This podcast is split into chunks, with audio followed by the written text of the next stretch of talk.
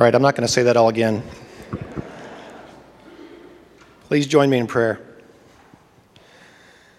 Dear Heavenly Father, we rejoice that we can come into your very presence and bow before your throne of grace. But we don't take that amazing privilege lightly.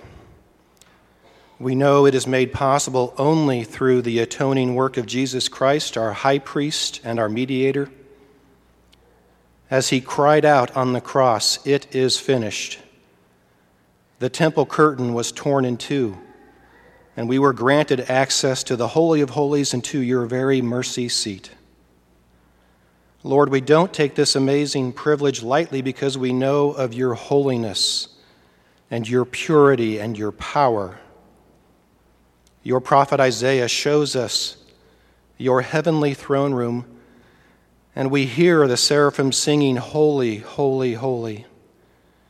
We feel the thresholds shaking. We smell the smoke, and we say with your prophet, Woe is me. But you are ever gracious and merciful. You do not leave us paralyzed in dismay. No, you touch our lips and hearts with the perfect righteousness of Christ and proclaim your guilt is taken away and your sin atoned for. You lovingly adopt us as your children.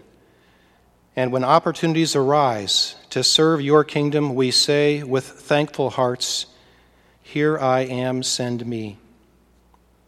Lord, we are excited to see so many dynamic kingdom building ministries here at Redeemer.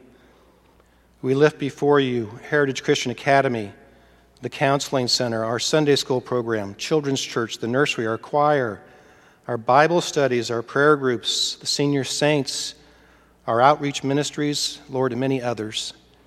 Richly bless these ministries and give those who lead them an abundance of wisdom, humility, and steadfastness.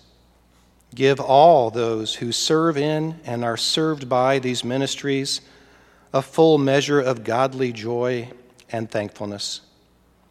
Be with our session and our diaconate. Give them a shepherd's heart as they care for the flock that you have entrusted to them. We also lift before you this body of believers. For those experiencing sickness and disease, we think of Brian Riffle and Joan Hotchkiss, Una Blythe and John Hastings. Lord, we ask that you would give them healing and encouragement. For those who have lost loved ones, the Sieverts and the Hotchkisses, Lord, we pray for your comfort. For those in the midst of financial difficulties, we pray for peace and wisdom. For those experiencing the pain of loved ones living in rebellion against you, we pray for words and actions that you would use to draw them unto yourself. Lord, bind us together in Christian unity. Give us a supernatural love that is actively demonstrated to one another and to a watching world. And when they ask, What is the reason for the hope that is in you?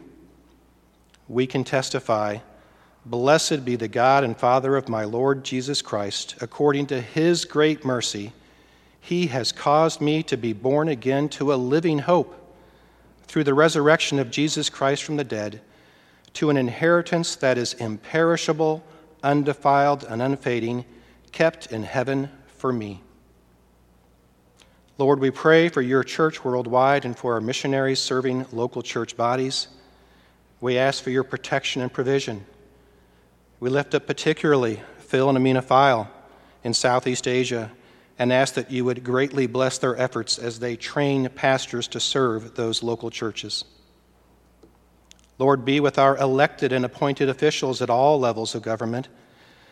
May they treasure godly wisdom, justice, and mercy. May they be zealous to protect the weak, especially the unborn, and to strengthen our families.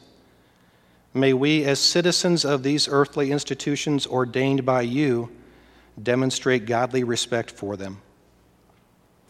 Lord, as we prepare to hear the exposition of your inerrant, infallible, and authoritative word, we pray for attentive hearts and minds.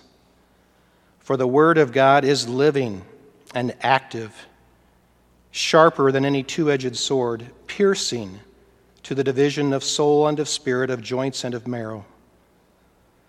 Lord, this sounds radical, and indeed it is. The old self must be put to death, and we must be reborn in Christ.